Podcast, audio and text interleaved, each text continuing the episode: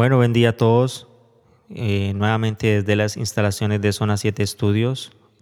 Nos alegramos el día de hoy de encontrarnos nuevamente con nuestro amigo y profesor Jesús Arturo Figueroa, de quien hablamos hace ocho días y tuvimos una charla muy amena. Hablamos sobre la vida personal de él, hablamos sobre algunas cuestiones particulares en su trayectoria de más de 20 años que hasta el momento ha ejercido como profesional. Y durante esta semana pues hemos estado hablando, preparando este tema que hoy vamos a hablar sobre el crecimiento personal, ya adentrándonos en esta temporada, como les mencionaba en ese, perdón, les mencionaba en el episodio anterior. Pues bueno, estamos aquí nuevamente, esperamos que todo lo que estamos hablando el día de hoy nos ayude porque aquí eh, participamos todos tanto aquí las personas que estamos hablando como las personas que nos están oyendo. Bueno, estamos con Jesús Arturo Figueroa, una gran persona a quien admiro mucho. Bueno, mi amigo, eh, muy buen día para usted. ¿Cómo, ¿Cómo, has estado? ¿Qué tal esta semana? Bien, gracias. Bien, eh, bien, eh, bien, bien ahí avanzando los procesos, avanzando en una serie de iniciativas que que llevo adelante y cada día pues eh, confrontando con la realidad específica que tienes que vivir y naturalmente desde las posibilidades reales que te ofrece eh, la conciencia o el entendimiento o el conocimiento o lo que has ido configurando en tu mente. Ah, qué bueno, chévere, chévere poder saber eso que nos estás diciendo en este momento y que nos lo comparte porque pues es un proceso muy difícil, ¿no? No es fácil, yo digo que no es fácil poder tener conciencia de cierta manera, conciencia en el sentido de, construcción, ¿no? Porque pues conciencia creo que todos tenemos cuando realizamos algo. Sí, sí, exactamente, sí. Porque digamos que básicamente conciencia es simplemente capacidad para entender, ¿sí? Sí, yo imagino que, que es cuando me, dicen algo y yo a bien lo tomo por el lado bueno, por el lado malo, pero lo entiendo, independientemente cuál sea mi posición. Sí, es simplemente esa capacidad que te da para entender, entendiste. Cuando de pronto escuchas o cuando percibes un sonido, una palabra, por ejemplo, en otro idioma, lo escuchas, la percibes, la escuchas, pero eh, si no conoces el código no lo entiendes. sí, es algo, digamos, como dicen por ahí coloquialmente, uno queda gringo, queda perdido. Entonces, fíjate que uno puede hablar de, tengo un nivel de conciencia ahí, que es sencillamente eh, el escuchar el sonido, el, percibirlo, pero no el entenderlo. Entonces, fíjate cómo eh, eh, el nivel de conciencia nos va llevando en diferentes dimensiones. Yo puedo quedarme simplemente en percepciones, o yo puedo sencillamente eh, lograr eh, entender, eh, entender, hacer el proceso de, de, conocimiento, de entendimiento y eso naturalmente, porque tiene una significación, entonces me evoca o me provoca una reacción. Si es una orden, si es un imperativo, entonces yo me muevo. Si es una palabra que cargada con una significación, entonces va a generar dentro de mí, de mi totalidad, pues va a generar unos, unos dinamismos. Así, no solamente con las palabras, sino con las circunstancias, con las situaciones. Por ejemplo, un gesto que una persona tiene hacia mí, un gesto que yo internamente lo interpreto, lo entiendo, como por ejemplo un desaire, yo lo puedo entender como un desaire, yo lo puedo entender como una ofensa, o yo lo puedo entender como un aprecio o algo así, entonces va a haber una reacción. Por eso es una de las propuestas muy interesantes cuando, por ejemplo, recibimos algún tipo de gestos que ah, son fuertes o son gestos que tratan de desintegrarnos como personas. Hagamos un proceso interno de decir, no entiendo. Y al decir no entiendo, o sea, no entiendo ese lenguaje. Por ejemplo, si una persona se presenta ante mí, por ejemplo, con con, con, un gesto de uh, con un gesto malsano, por ejemplo, de, de, de, de, una humillación o de pronto de una ofensa, de una ofensa, yo creo que es lo más, lo más correcto en este momento, que uno pueda internamente, que esa persona no encuentre, digamos, conexión, comunicación con el lenguaje interno mío. Es decir, que dentro de mí no existe el código de, lo, que le mencionaba, que, mira que yo lo olvido fácilmente porque, porque no lo tengo. Eh, pues bueno, es que digo que entender es algo complicado. Si oír a otras personas diciéndolo de esta forma muy natural, entender idiomas, por ejemplo, inglés o, otro idioma, francés, italiano, si no tenemos esa habilidad para entender qué es lo que estamos tratando de hablar en este momento para entenderlo, ¿no? Pero mira, en el ámbito de las emociones lo mismo, en el tema de los idiomas es lo mismo, pero en el ámbito de las emociones también. Una persona se comunica con un tipo de emoción y si no encuentra dentro de mí esa emoción o ese lenguaje, no va a haber, digamos, la transmisión de ese ah, contenido. Yo te decía ofensa, por ejemplo, una persona que quiera presentarse ante mí tratando de ofenderme, o sea, si dentro de mí no existe el lenguaje de la ofensa, yo nunca voy a entender que es una ofensa. Para allá iba, estaba dando el ejemplo, pues que era lo más práctico, pero comprendo en este momento y, a todos nuestros oyentes, pues que si nosotros somos personas que a bien no tenemos cómo ofendernos fácilmente, creo yo que lo entiendo de esa manera no tenemos la interpretación, no tenemos ese código para entender que otra persona está o nos llega a ofender fácilmente. Está tratando de ofenderme. Por ejemplo, una persona que está tratando de ofenderme, si ese se llama el lenguaje de la ofensa. Si dentro de mí no existe ese lenguaje, yo sencillamente no entender. Y si yo no entender ningún tipo de ofensa, entonces yo internamente no reaccionar tipo ah, víctima, por ejemplo. Víctima, sí, violentamente responderle con, con, otra ofensa, por decirlo de esa manera, ¿no? No, yo, yo sencillamente no entiendo, yo no entiendo ese lenguaje. Pues eh, sería algo como dicen nuestros ancestros, o, y aún lo dicen, pues a palabras necias, oídos sordos. Cuando nosotros no queremos o no nos hacemos partícipes o no sentimos, porque es también ese lenguaje, ¿no? que es lo que estamos hablando en este momento, pues sencillamente hacemos caso omiso y no entramos a, chocar. Ahí hay un proceso, hay un proceso de, madurez, ¿no? se va dando un proceso de madurez en el ser humano, que, porque fíjate, todo lo contrario, cuando ha existido dentro del individuo, por ejemplo, algún tipo de ofensa y demás, y que no ha logrado superarla, trabajarla, a, resignificarla. Entonces fíjate que cualquier mirada, por tierna que ésta sea, es una, un posible agresor. Es muy complejo, ¿no? O sea, ese tema de las energías, de que puede la otra persona impartir, por más buena voluntad o por más buen gesto que tenga, eh, es duro que ese mensaje llegue de pronto como él quisiera, ¿no? Por, el tema de lo que estamos hablando.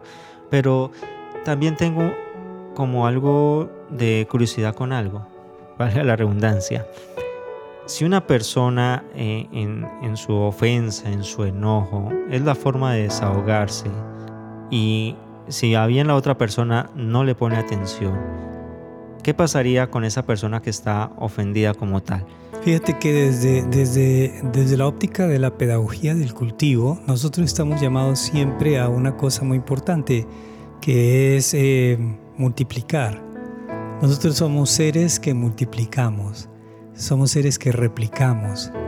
Entonces somos seres que nos expandimos o que se expande cualquier emoción y cualquier sentimiento que llega a nosotros. Entonces fíjate que cuando llega una persona a nuestra vida ah, tratando de ofendernos o con una situación así como la que estás presentando, si yo, si no encuentra eco en mí, entonces sencillamente ahí hay un bloqueo entonces, ¿qué es lo que sucede? Que, eh, que ahí se acaba todo porque no hay la respuesta, ¿no? Porque no, no, se da esa multiplicación, se quedó ahí, se anuló. Entonces, al anularse, no se va a dar el componente del eh, conflicto, que muchas veces se, se, da porque hay una respuesta a veces muchas veces mayor, más fuerte, ¿sí?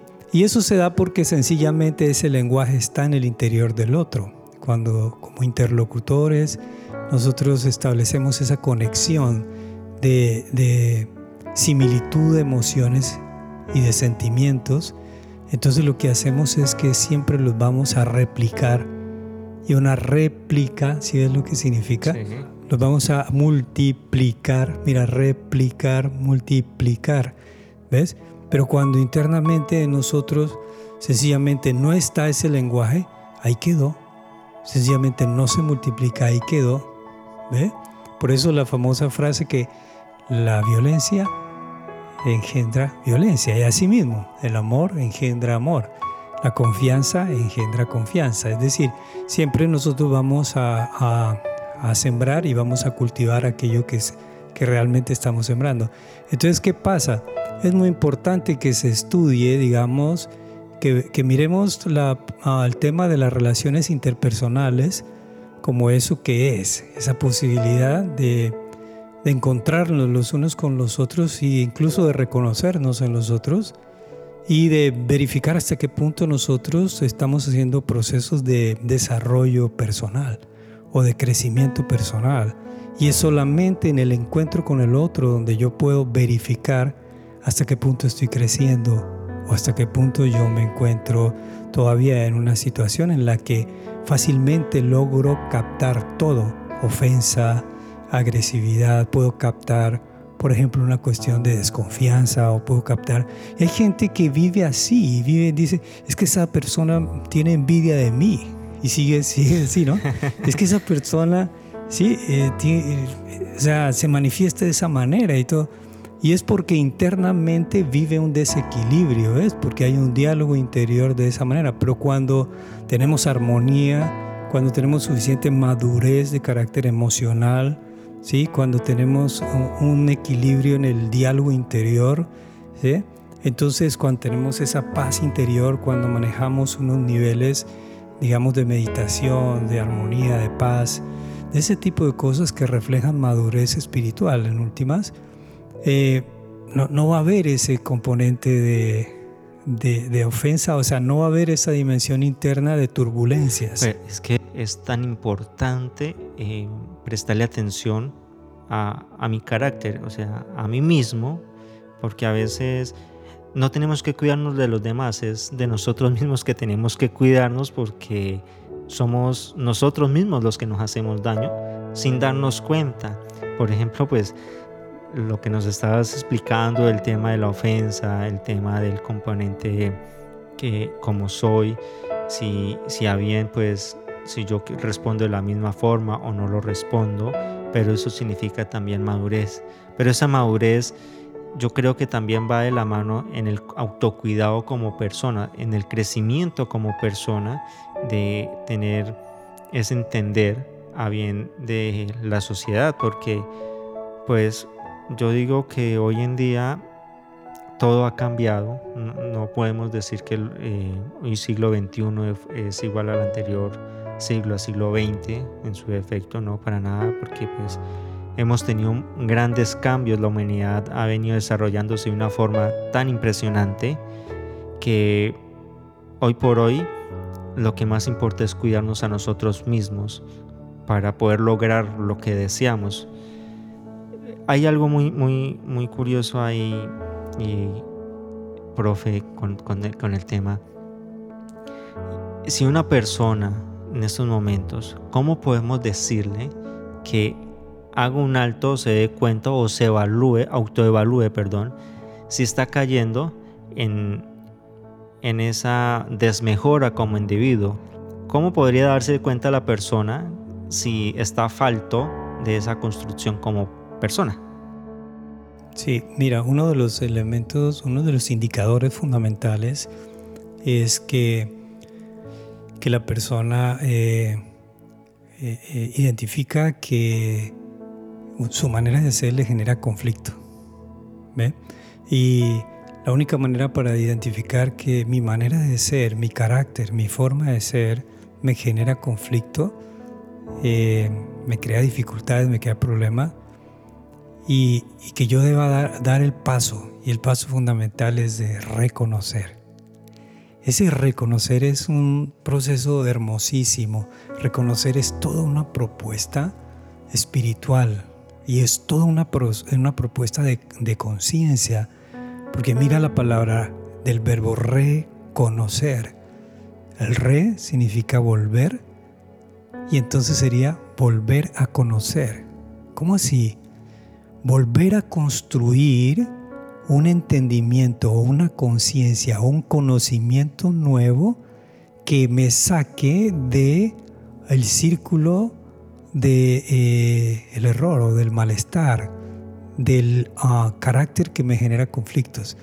Cuando yo reconozco lo que estoy haciendo es que yo estoy reconstruyendo mi conocimiento. Pero cuando estamos en ese reconocimiento, cuando la persona reconoce o cuando yo reconozco, hay algo ahí que, que he visto, profe, y es que las personas o, o la persona en su momento reconoce, me dice, puede decir, sí, yo le embarré por esto y esto, o yo hago esto y esto, pero solamente quedan las palabras. ¿Y cuál sería la acción para terminar de reconocer? Porque debe ir acompañado de una acción, me imagino.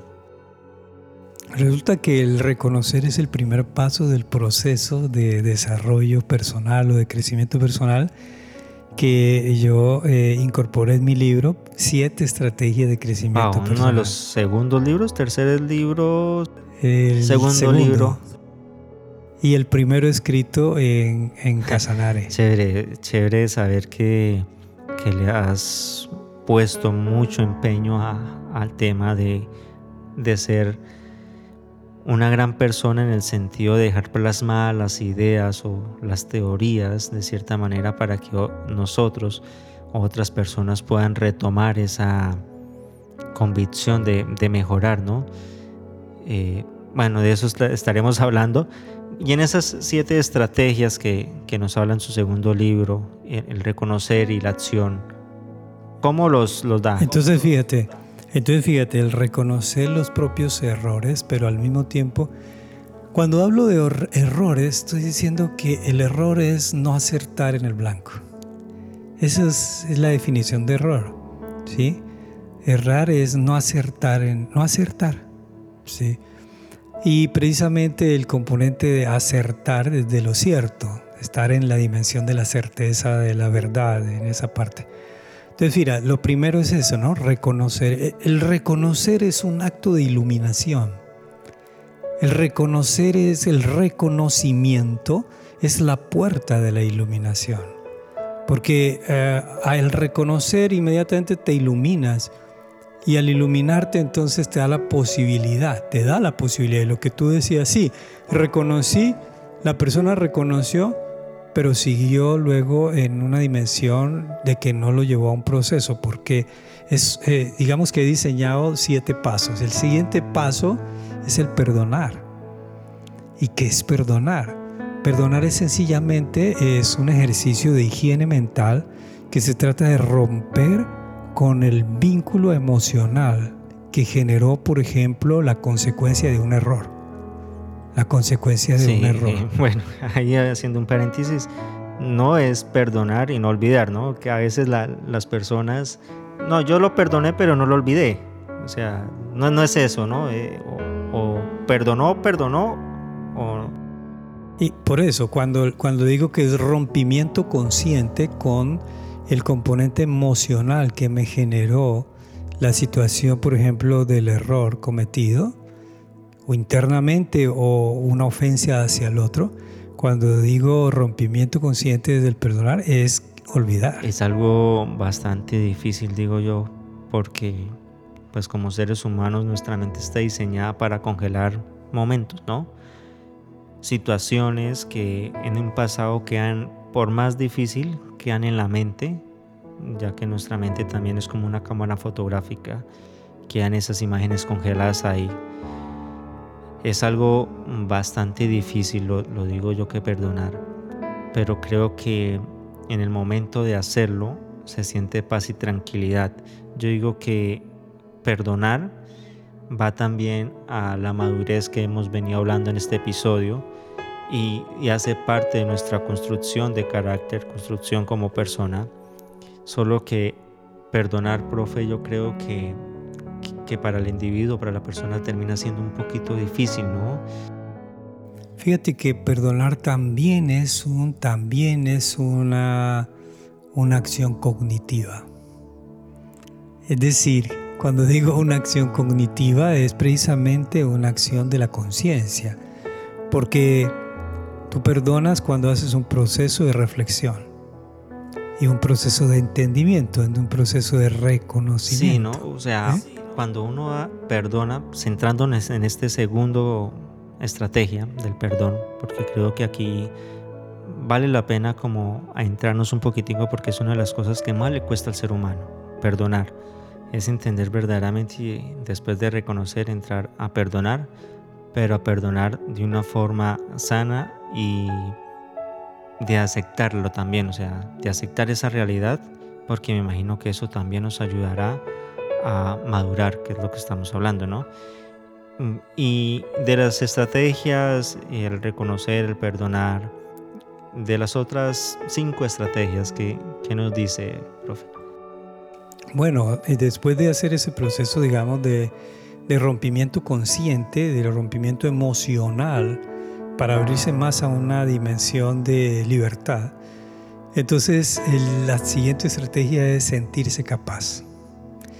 Es decir, yo cometí un error, Sí, y reconocí el error. Segundo, eh, hago un rompimiento consciente con eso.